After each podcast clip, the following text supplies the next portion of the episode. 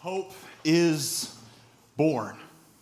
Hope is born. Again, want to welcome you here tonight. Merry Christmas. On behalf of all of us here at Hope, we pray that you have a fantastic Christmas, and we're so glad that you are here tonight. Hope is born. Hope is born. That's a powerful, radical statement when you think about it. Hope is a powerful thing. Hope isn't something that we can buy, it's not something that we can earn, it's not something that we can conjure up by our own willpower to have more hope. It's not something that's purely based on our circumstances, it's something bigger than us. It's something that's got to come, or something or someone that's got to come from the outside in and create that hope inside of us. We live on hope. You may not realize it, but you think about the human body was designed and craves food and water and cannot exist very long without food and water. In the same way, the human soul runs on hope. We cannot exist for very long without hope. Hope gets us up in the morning, it keeps us moving forward in the face of pain or difficulty or whatever you've experienced this past year. To have hope inside of you means that's not something you created yourself. That's got to come from something bigger than you. Hope believes that better days are ahead. Hope believes that what we're experiencing right now is not the end of the story. Hope believes that there is a solution, a fulfillment for the aches and the pains and the darkness that exists in our world and in the human heart. And what we celebrate tonight, and we join with not just the rest of our Hope family, but we join with millions of Christians all over the world, is that we are celebrating that the angel's announcement that night is that hope is born. That hope is born and that hope has a name, and his name is Jesus. Amen? Amen. We're the five o'clock service, so I got to get some amens out of you tonight, all right? Amen? Amen? Amen. All right. You've had all day to prepare for this. So, hope is born and he has a name. I love how the Apostle Paul puts it in Romans chapter 15, verse 13. He says this May the God of hope Notice it doesn't say the God who gives you a little boost. it doesn't say the God who gives you a little warm, fuzzy feelings once a year on Christmas as you sing some songs. It says the God of hope, the God, not just the created hope, the God who is hope. That somehow we cannot experience true hope unless we know the God who is hope. May He fill you with all joy and peace as you trust in Him, so that you may overflow not just have a little bit of hope tonight, that you would overflow like a fountain that's overflowing with hope through the power of the Holy Spirit. The invitation of Christmas is not just to open a few gifts or to come to worship and check that off your list and go home and, and, and have some good food and maybe drink some eggnog. I don't know why people drink that stuff, but whatever your tradition is, that invitation of Christmas is so much more. It's to be filled and let the love of God fill you to overflowing through the power of the Holy Spirit to bring you that hope. That's how you receive that hope. That's why we go all out. That's why across all of our campuses there are 35 services. That's why we go all out and, and have, pull out all the stops to make this as crystal clear for you as possible. Hope is available for you tonight. It's why we do everything we do, strip it all away. Some people are like, oh, you know, Lutheran Church of Hope, it's that big church and it's just all a big show. Number one, we're just not that good, right? And number two, God is that good. Amen? And so that's why we do everything we do. That's, there is no other person that is worthy of a party and a celebration like this except Jesus Christ. And so that's why we go all out and all the volunteers serving. First, I want to say, praise God for all the wonderful, talented musicians and artists that we here, have here at Hope. Praise God for our worship team. Absolutely. You bet. They do a fantastic job leading us into God's presence. We worship God in a lot of different ways. Uh, Zoe is over here as well. She is a member of our student ministry, uh, a high school student that is, is a fantastic artist. We have so many students that are involved here at Hope Des Moines, and I basically just told her, you paint whatever God lays on your heart on this theme of hope tonight. And so she is going to be creating that the entire sermon. And so I'm just giving you permission. You've never experienced this from a pastor before. If this gets boring, you have full permission to just watch her the whole time, and you can work worship through what she is creating as well. Thank you to all of our volunteers in front of the scenes, behind the scenes, our awesome production team, those that helped you get in here tonight from the parking lot and greeted you with treats and hot drinks and all of that stuff. There's no other reason than Jesus that we would go to that extent to make sure that this is a place of hope. And so I want to ask you that question tonight What does hope mean to you? If someone were to ask you, Are, are you a hope filled person? Not like, are you happy? Are you a positive or optimistic person? Are you a hope filled person?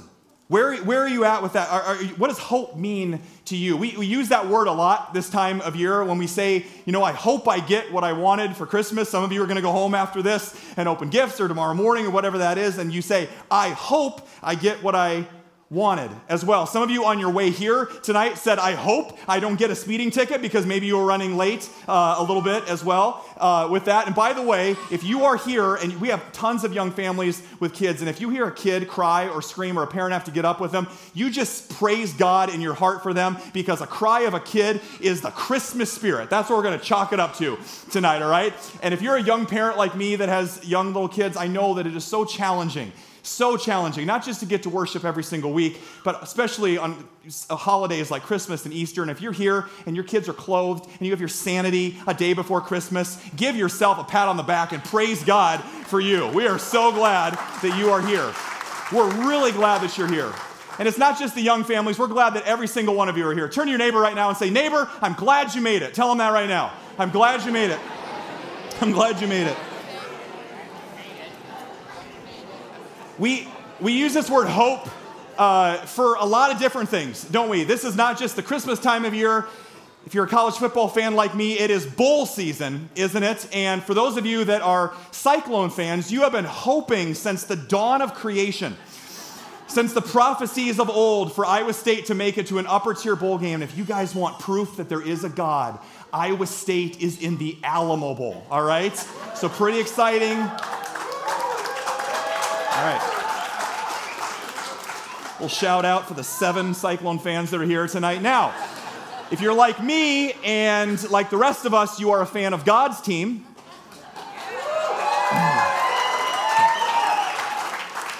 We don't hope to win bowl games, we win bowl games, right? That's what we do. And we hope that we will beat the tar out of Mississippi State in a few days, right?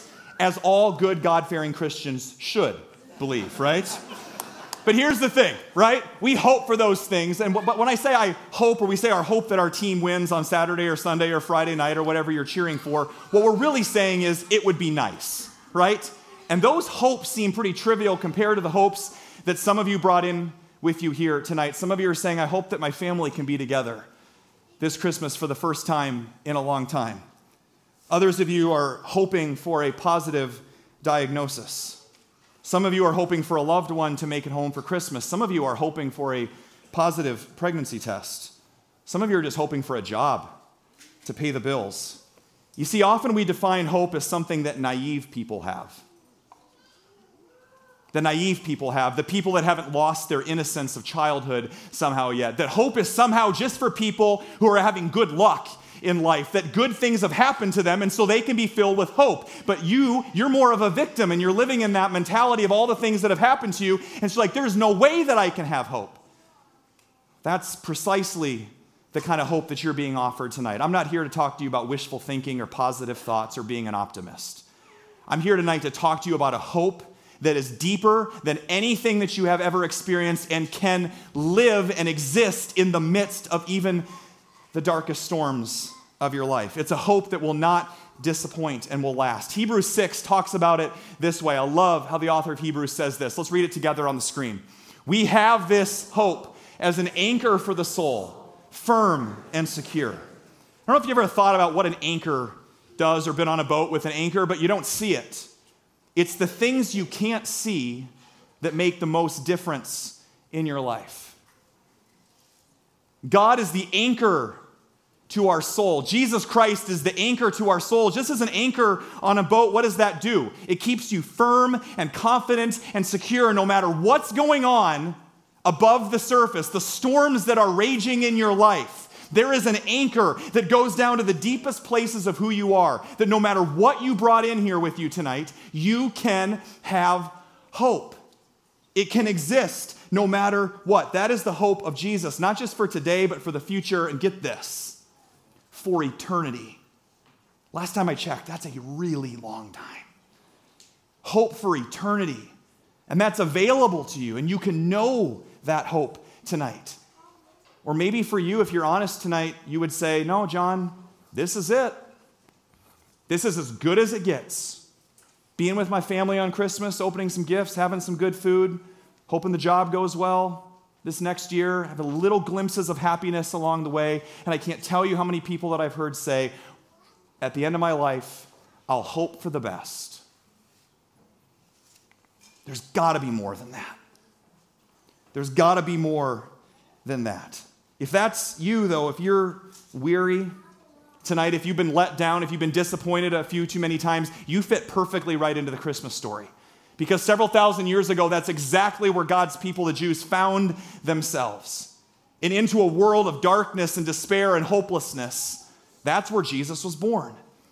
But for years before that, they are under the, the cruel Roman oppression the, the, the, cruelty of, of, of, of, a king, eh, of a pharaoh long ago in Egypt, and then now Caesar, and they've been under this oppression and lands not their own. They've been in exile, and every year, generation after generation, they get their hopes up, only to be disappointed again. I just described first century Palestine, but I also might have just described what's going on in your heart tonight. Because some of you are so tired of being disappointed. And there's somebody here tonight that's ready to give up hope. And that's why we say we believe it's no accident that you're here. Because the God of the universe that created you created you to live with hope, not surviving, not getting by. But even if you're weary and lacking hope, there's hope for you. Even if life is taken out of you. See, it seems when we're young, I think back to your childhood. For some of you, you are children, so be you. And for some of you, that was a long time ago, but think back. When you're young, it's easy to have hopes and dreams and to be filled with all sorts of joy. I, was thinking about this, and the question that we ask our children a lot is, What are you going to be when you grow up, right? Because kids are just full of dreams, and, and the opportunities are limitless. The sky is the limit. And so, uh, on a regular basis, I ask our five year old uh, Caleb, I ask him, What are you going to be when you grow up? And I asked him, I ask him every week because, well, his answer changes every week. And so I asked him a couple weeks ago and I said, Buddy, what are you going to be when you grow up? As we were eating dinner. And it was his normal answer I'm going to be a pastor like daddy. That's kind of the given, um, he says, unprompted. And then he, this time he followed up, pastor like daddy and an astronaut. And then unprompted, the wheels are turning. I'm watching, I mean, this five year old goes, Pastor? Astronaut. I'm going to be a pastor not and I am gonna go tell the aliens about Jesus. And I said, You go, buddy, you go for it, right? Because here's the thing nobody's told him not to, right? Nobody's told him that you can't. And something that happens is that we get older, people start saying, No, you can't. You shouldn't. You should get a little bit more practical because you're a grown up. And essentially, what we're saying to each other is, you should stop having hope. And it's not just as we go and as we grow up and become, you know, adults that we don't just lose our childlike dreams, we lose our ability to hope. Life can take it out of you failures, mistakes, broken relationships, addictions. You have a bad experience or two at a church. And I guarantee in a room like tonight, especially on Christmas and Easter, there are people that are here because you're here and it's a tradition and you got drug here tonight and you're like, is it done yet? Because I'm so tired of the church. You've been hurt. And if that's you, I am so sorry. If you've had an experience with the church that is boring or irrelevant, I just want to say that is a shame because it is a shame to bore people with the greatest news in the world, in the history of the world. You deserve so much more. And if that's been the case, I am sorry. But don't give up hope. What little kid do we walk up to, right? And I know that life takes this out of us because you don't walk up to a little kid and say, Hey, buddy, what are you going to be when you grow up? And they say, Cynical. hey, little girl, what are you going to be when you grow up? Bitter at the church. We don't ha- start with those hopes, but life takes it out of us, and we forget that it's hope that makes life worth living. And my prayer for you is that some point in the very new future, and I hope that it's tonight, or maybe in the next few days, in the quietness of your own heart, maybe it's after the kids are in bed or you're quiet in the stillness and the quietness, you hear that still small voice. The God of, that created you whisper, You know there's more. You know that there is so much more to what you're experiencing. And you don't have to just survive. You don't have to live bitter or cynical or jaded at the church or the God that created you. There's hope. There's hope for you. And maybe you've missed it, but right in the middle of the Christmas story, right into a world full of darkness and despair and hopelessness, hope is born. And that's we pick up our story from Luke chapter 2. It's the angel's announcement to the shepherds that night, and let's read it nice and loud together as if we were there and the shepherds need to hear us. Let's read it together. Do not be afraid. I bring you good news that will cause great joy for all the people. And they go on to say, Today in the town of David, a Savior has been born to you. He is the Messiah, the Lord. To a world desperate for hope, the Messiah has finally come. And it's good news, as the angels say. Good news. Everybody say good news.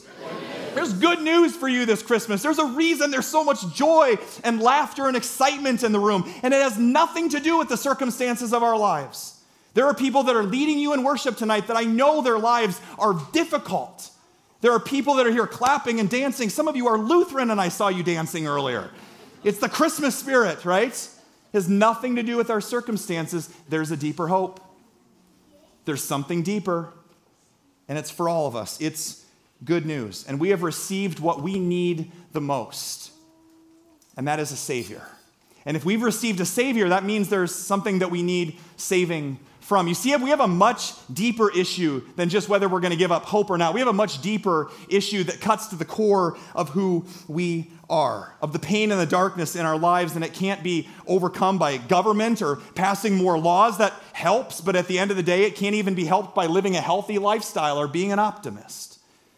It's sin, it's life outside of God's design. It's running away from Him, and it's the root cause of every lie and heartache and every act of terror and war and violence and abuse that some of you have experienced. You want nothing to do with God because you can't believe that He would allow something like fill in the blank to happen to you. The root cause of it is the sin and the darkness that lives in us. It's the root cause of every act of divisiveness in our nation and every personal struggle that some of you walked in here with tonight that you would be absolutely ashamed if you thought that somebody at church found out and you I don't think I'd be welcome here anymore. Jesus came to the shepherds. If he came to the shepherds, he comes to you. And the worst part about this sin is that we're powerless to overcome it. When I want to do something right, I can't. It's like I'm climbing up a ladder. It's like I, I take two steps forward to take one step back, and I get a little bit farther only to crash back down again. I can't be the man or woman that I want to be. Have you ever experienced that, or is that just me? I think it's all of us. The Bible puts it this way because of the sin and darkness that lives in our own lives, there's this separation between us and God. And for most of the Bible, most of the Old Testament, there's a separation between God, who's seemingly up there and distant from us, and we humans who are down here. And there's a separation because sinful people cannot live in the presence of a holy God. Some of you are like, geez, John, like lay it on us. It's Christmas. Come on, man, right? What's with all the bad news? You can't really understand the good news that the angels brought that night unless you understand the bad news and the gravity of our situation. For there to be good news, there's got to be bad news. And so, for most of our story, God's up there and we're down here. And the long history of God's people is us climbing our way up to God in whatever way that we can, and it never ends well. Whether it's an actual ladder or a spiritual ladder of sorts, we'll never get there. Nobody can get there on their own. We are incapable of getting back to God on our own. Things don't go well when we try to do it on our own with ladders, like in very practical ways, especially this time of year. Some of you maybe have had these types of experiences where you fall off a ladder, you try to get up on your roof, you try to do your Christmas lights on your own. Things don't go well when we try to do it on our own with ladders. And nobody knows that better than our good friend, biblical hero, Clark W. Griswold. Let's take a look. It never gets old, does it? I've watched that movie a thousand times. What is wrong with me? It never gets old, right? It never goes well. And every time that Clark tries to add more lights, he continues to fall again and again. And in a strange way, that is the story of the Bible. Particularly the story of the Old Testament is God's people trying to climb up rung after rung of that ladder, but it's not to hang Christmas lights. They would make sacrifices to God. They would set up temples and tents and try to offer a pure, spotless sacrifice to try to earn God's love, to earn His favor, to win the favor of God. But here's the thing you can't earn something you already have, it's just given to you as a gift. And some of you are like, John, I would never do that. You know, I, I would never put my hope in my own spiritual performance. I can't tell you how many times I hear good, well intentioned Christians say, John, I try, but I'm not a very good Christian.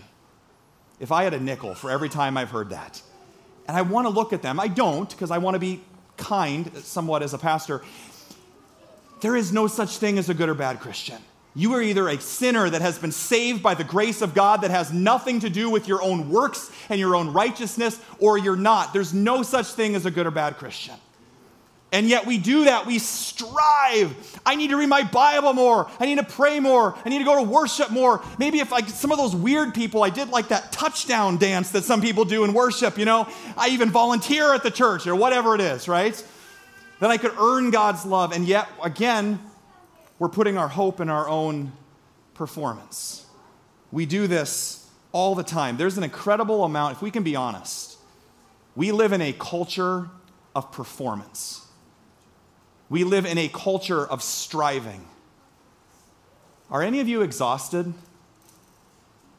And it starts at a very young age. I can already feel the tug, the pull on our young kids to find their identity somewhere outside of the God that created them. Here's the thing we're just a bunch of grown up boys and girls that try to earn love through the next date, through the man or the woman that we find on the internet, through our next title or position or climbing the ladder or what house we live in or what car we drive or the money in our bank account or how many likes or followers we get on Facebook or Instagram.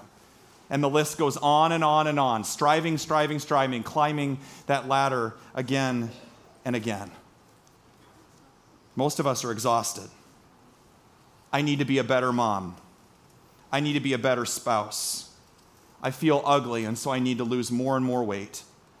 I need to get that raise. I need to break that addiction. I even need to push my kids up the ladder to get that scholarship so that I can feel better about myself and vicariously live through them. Oh, we would never say it, but it's who we are.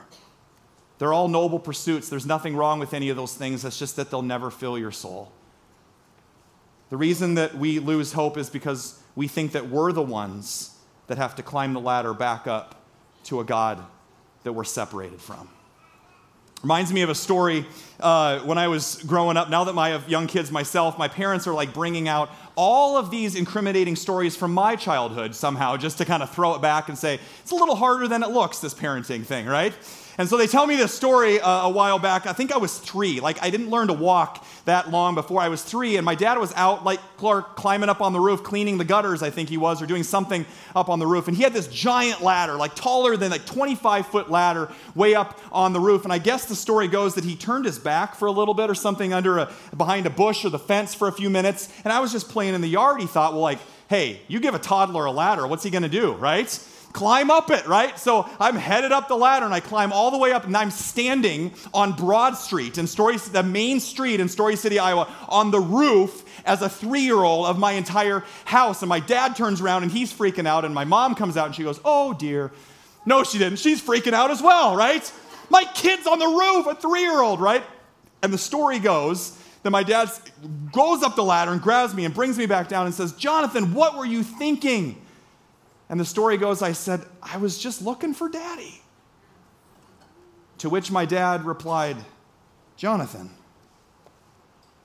I've been here the whole time, and I've been looking for you. And that's what God is saying to a few of you tonight that feel like you're far away from God. I've been here the whole time you that are weary from climbing the ladder, And every time you failed and messed up, you thought too badly to come running back to the cross. Your Father in heaven says, I've been there the whole time to catch you every single time that you have fallen. And I am looking for you. I am pursuing your heart tonight. And I love you with a love that is stronger than any other force in this universe. Some of you are saying, John, I've had a bad experience in the church. I've messed up. If you only knew what I'd done. God, I feel like I've let you down. And God says to you tonight, You have not let me down because you were never holding me up. I hold you up by my righteous right hand. Never forget that. You're not the strong one in this relationship. You're not the one that has to go climbing up the ladder because love has come down the ladder to you. And that is the good news of Christmas for you. Amen? That is the good news. Love has come to you, hope has come to you, so you can stop the striving. John's gospel puts it this way In the beginning was the Word, and the Word was God, and the Word was with God. The Word is Jesus. And it goes on to say, In him was life, and that life was the light of all humankind. And the true light that gives light to everyone was about to come into the world. Without Christmas, we're separated from God, frantically trying to climb and strive and be better. Without Christmas, we'd be left in the darkness, hoping for the light.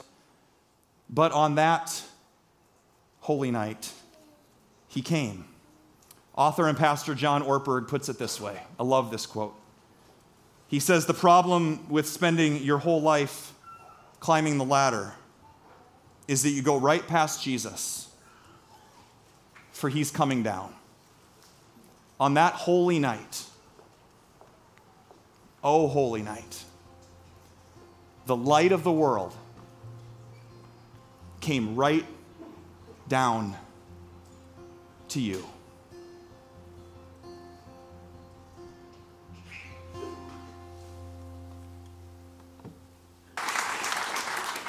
The light shines in the darkness, and the darkness has not and will never overcome it. I love how we can worship God in such a variety of ways. Zoe painting over here, one of our students, and Micah, another one of our Ignition High School students, worshiping God through her dance. Praise God for that. It was incredible. Awesome. Thank you, Micah. Further proof that if anybody tells you that teens are the future of the church, you say, absolutely not. They are the church right now. And we should lift them up and encourage them to be the church right now. The truth is that the world needed a Savior, and it got one. The world was dark, and it got a light. The world was hopeless, and hope was born. He came, and hope has a name, and his name is Jesus. And so, what Christmas means is that the striving can cease, your performing can cease, you're trying to muster up hope on your own can cease because hope has come right down to you. Your, your, your efforts to overcome your own sin and what you're going to do, what your plan for the end of your life or death is, that can cease as well. You can know that you know that you know. Some people have asked me, they come up before worship here at Hope Des Moines for Christmas and they say, before the, before the light of the world was there, they say, John, did you forget something? Like the manger's empty. Like, did you kind of forget the most important part? I'm like, no, he didn't stay a little sweet eight pound, six ounce baby Jesus, right? He grew up. He became a man. That's why you guys got to come back next week. And the, I mean, we do this every week. It's called church. It's great. You should come back. The story just keeps getting better and better because this baby became a man who is our Savior. And after loving people like they've never been loved for three years, he took all of our sin and our guilt and our shame and our mistakes from the past and our fear and anxieties for the future. He took all of it and he nailed it to an old Roman cross and he took it there as he gave his life for us. And three days later, he rose again, winning an overwhelming victory over sin and death. Some people tell me, John, it seems like our nation, it seems like the world is falling apart. And maybe it is, but God is holding it together. And when heaven came to earth that first Christmas night, Jesus declared, This is what my kingdom is about. I'm here to put the world back together. And the good news of the gospel is not that we get to wait around for an eternal church service in the sky someday. The good news of the gospel is that heaven has come to earth and we get to join Jesus in the greatest mission ever of expanding his kingdom and loving people and serving people and changing lives forever and making heaven crowded And that's the good news of the gospel. Amen? That's why we do what we do. The manger is empty because Jesus has come to you and he is your Savior. Jesus is putting it back together. We can have real hope. You can have hope when you know, and you can know this tonight, there will be never be another day that you live that you have to live without hope. There will never be another day where you are unloved because of what happened on Christmas. And you don't have to hope for a good ending. You've got one. Our hope is in Jesus Christ. He's the anchor to our souls. You can try to climb the ladder, but I got really good news. You guys, for those in Christ Jesus, there is no ladder. You can't earn something that you already have, and it's given to you tonight. Today is born to you. Today is born to you, to you, shepherds. I mean, don't forget about the rest of the story. I mean, yeah, it's about Jesus, but the rest of the story is really good too. Jesus appears to the shepherds that night, living out in the fields nearby, keeping watch over their flocks by night. I mean, where, the fields nearby. I mean, think about you're driving to Colorado and you're in the middle of Nebraska, okay? That's where the shepherds were, I think. We're in the middle of Nebraska where you're driving, you're like, there's one tree. It's just out in the middle of nowhere. I mean, nothing's gonna happen out here, right? Until God shows up. And, and there he is. I mean, have you ever wondered why, of all people, did God show up to the shepherds? Some of you are like, yeah, baby Jesus, John, I've heard the whole story. Have you heard about the shepherds? This is the most random group of people that God could have ever showed up to. The shepherds were outcasts. They were misfits. They were certainly ungodly. They're the types of people that show up at a lot of churches, and most people kind of just look at them and go, huh? Like, oh, yeah, there's us, you know? And then we love to have those people in our lives that are them that don't look like us, talk like us, act like us, live what we do, believe what we do, vote like we do, and they're just those people. Those people were the shepherds. Most likely they were robbers or thieves or outcasts that had been kicked outside the city limits, and the only job that they could get to make a living and save their lives was to be a measly shepherd. They were ungodly, certainly far from God, and yet the angel says to them, Today is born to you shepherds, and I'm looking at you tonight, to, is born to you, including anybody like you that has ever felt like you're on the outside looking in of this whole church thing. It feels like everything I'm saying tonight is for the person next to you, but it could never be, could never be that hope for you. It's for you. Been born to you. It's no wonder that later in Jesus' ministry, just like he came to the shepherds, he says, I didn't come for the healthy. I came for the sick. I came for the people that know that they don't have it all together. I didn't come for the people that walk into church and put their church face on. I came for the people that are walking in going, I need some hope. We had one guy a while back, we put these A-frame signs out here on the road, and the big word you can just read is hope. Right? These little sandwich board signs. We're like, I don't know if anybody's reading them or not. We had a guy walk in here one morning, like, hey, how'd you hear about us? Said, I saw some, I saw hope on the sign. I thought I could use me some of that. So here I am. Right? God works in mysterious ways. And he shows up because we're in need of hope. A church after Jesus' own heart should look a lot more like a hospital for sinners than a museum for saints. Because Jesus came for the shepherds, the church should be the safest place in the world to not be okay, to show up and say, I'm a mess. Jesus showed up in a feeding trough for cattle, and you think that your life is too messy for Jesus? You think you're going to show up and have somebody at the church go, You did that last night? Well, welcome to hope. This is the place. You screwed up the night before, come here on Sunday morning. We'd love to have you. You're always welcome. Anybody is welcome. That's a church after Jesus' own heart. To say, I'm a mess, I've got issues. And with all the Christian love in your heart and the Christmas spirit, turn to your neighbor right now on either side and say, Neighbor, you've got issues. Tell them that right now. You've got issues.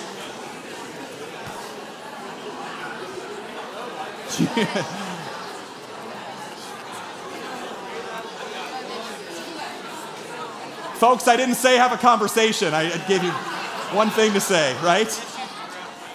Some of you are seated by your spouse tonight and you're thinking, that is the best Christmas present I've got yet this year. I've been waiting to say that for a long time, right? You've got issues. Don't overlook who Jesus came to. He came to the shepherds. And what does that mean for us? It means that he came to the people that I know have sat through one of our four Christmas Eve services that are in recovery for the third or fourth time. And they've just about given up hope.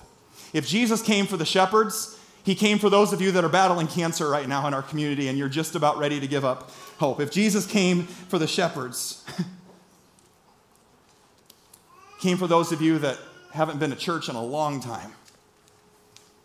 He came for you. He came for those, the hundreds that come for our ministry called Breakfast Club every single Sunday morning.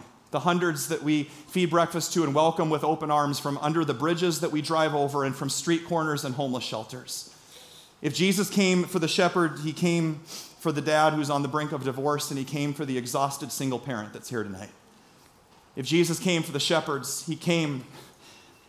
He's really good news for the eight and nine year old refugee girls that live just up the block here in our community, within walking distance of our church, that have come from war torn families, war torn countries. They've seen their family members get shot right in front of them. And here they land in the middle of December in Des Moines, Iowa, and they make their way to a Lutheran church on Ingersoll Avenue for a program we have on Thursday nights called Whiz Kids, which is basically an after school program where we feed them a meal that maybe they haven't gotten in over 24 hours. And we tell them about Jesus and we read the Bible and we play games and we love them just as they are.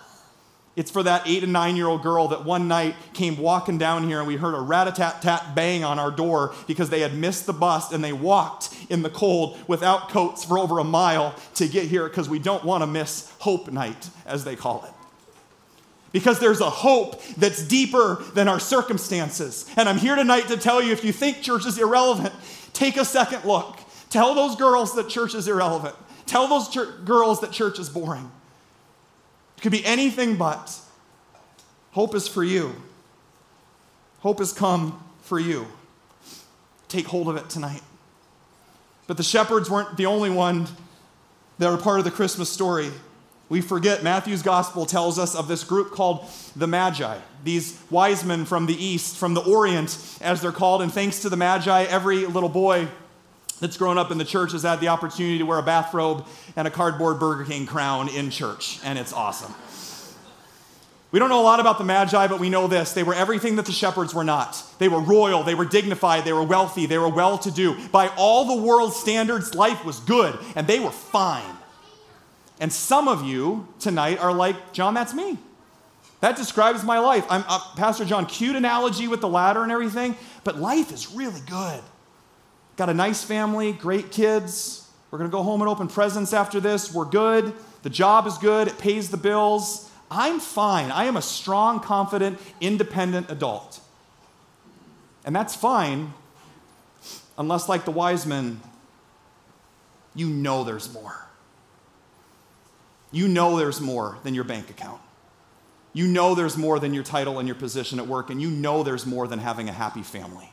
Those are all good things but they can't fill your soul. Why in the world would wise men travel thousands of miles through the desert and over mountains, risking their life to go find a baby that doesn't mean anything? There's two ways you're going to walk out of here tonight completely changed, or all of this is a lot of do for nothing. C.S. Lewis, one of the great Christian authors of all time, writers and professors, used to be an atheist, wanted nothing to do with Jesus and the church. He said this and this fits right into the Christmas story. Jesus is either the greatest news that the world has ever heard and is life changing, or it's nothing. The one thing that Jesus cannot be is lukewarm for you, is mediocre for you. You can't walk out of here tonight and say, well, that works for some people, but it doesn't work for others. If He's the Savior of the world, He's the Savior for every single one of us, including those of you that think you're fine, because the danger to think you're fine is that you don't need to change. And that was the case, not just for the wise men, for a man that came walking in those doors you walked in a couple months ago, and his name was Tim. And he came walking in with his family when I met him for the first time. But then after that, he disappeared. And as often happens, I see the wife and the kids, but I don't see the dad. And especially my heart breaks when I see kids that are at the age that are looking not for perfection, dad. They're looking for a man to look at that's going to show up and be present in their lives. Poof, he's gone because he's fine.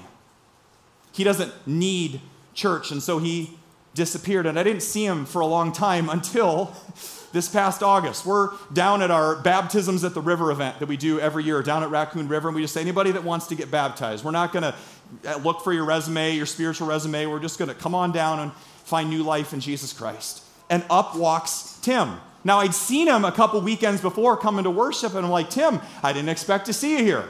And he said, Well, this is the last place that I thought I would be. And I said, What's been going on? he said, Well, I decided to come and check it out.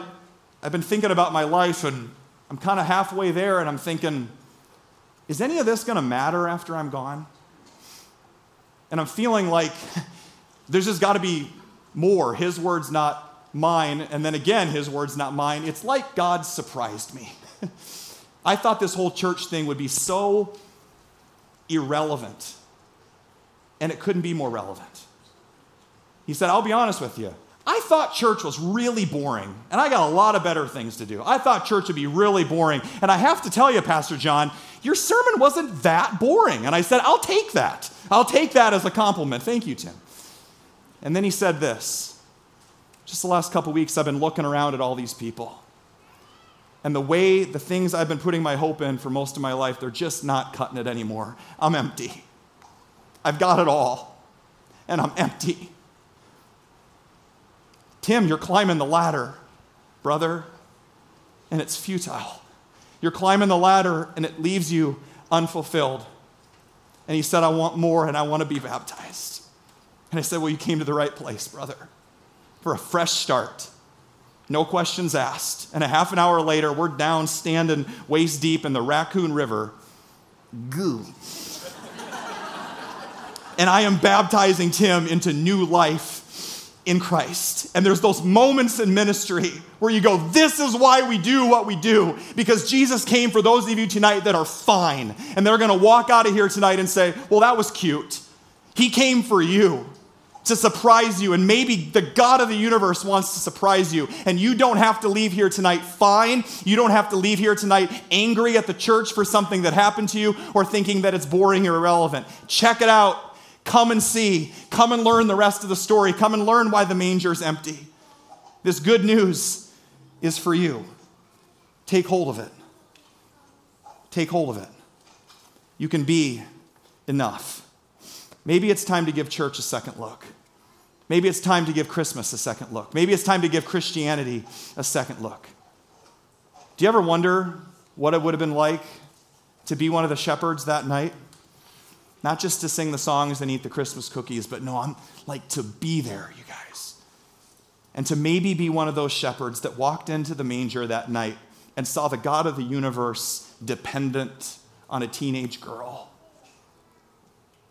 and maybe, just maybe, to be one of the shepherds that could touch and hold the God that created you with your own hands. He came for you. Take a look. People must know. You've got to know tonight. I love Christmas. I love Easter. I love big crowds at Hope. But if I could, I would sit down with each of you individually and look you in the eyes and say, You gotta know. This hope is for you. This hope is for you. And maybe you came here tonight just because it's a family tradition and you didn't want to come, or you got drug here and you're like, Is it over yet? It's still for you. In your apathy and your irrelevance and your boring and your I could never be good enough it's still for you, and it will continue to be for you. And I pray that there's that moment when you hear that voice and you respond to it. Because you can keep going through the motions, or you can hear that voice say, There's more, and it's that baby in a manger that has come for you. Today, in the town of David, a Savior has been born to you. Today is the day. Don't wait another day. Don't wait till Easter. It's Christmas. This is, this is it. Today is the day. He is the hope. Now is the time. Take hold of this hope. Receive it tonight and let it all the way in. There'll never be a day that you have to live unloved or without hope. Believe it. Receive it tonight. Let the light of the world shine into your darkness. And we don't get to just talk about the light shining in our darkness tonight. We get to experience it right in front of you the way the baby came that night. And so at this time, I'll invite our ushers forward, and you can reach under your chair and grab that candle and take that out. If you need one, the ushers will get one for you. And as you take that candle, the ushers will light the end of the row. And as you pass it down, please tilt the unlit candle, and you can push up the candle a little bit if you need to. And know that it, as that candle is lit for you tonight, it's the light of God's love shining in the darkness for you. It's for you.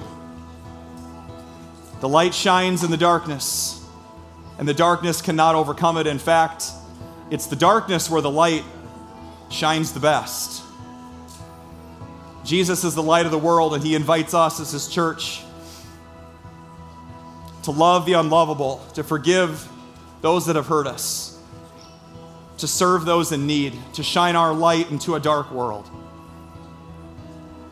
And as that light spreads throughout the worship center, upstairs and downstairs tonight, may you know that that's how God loves to spread his love.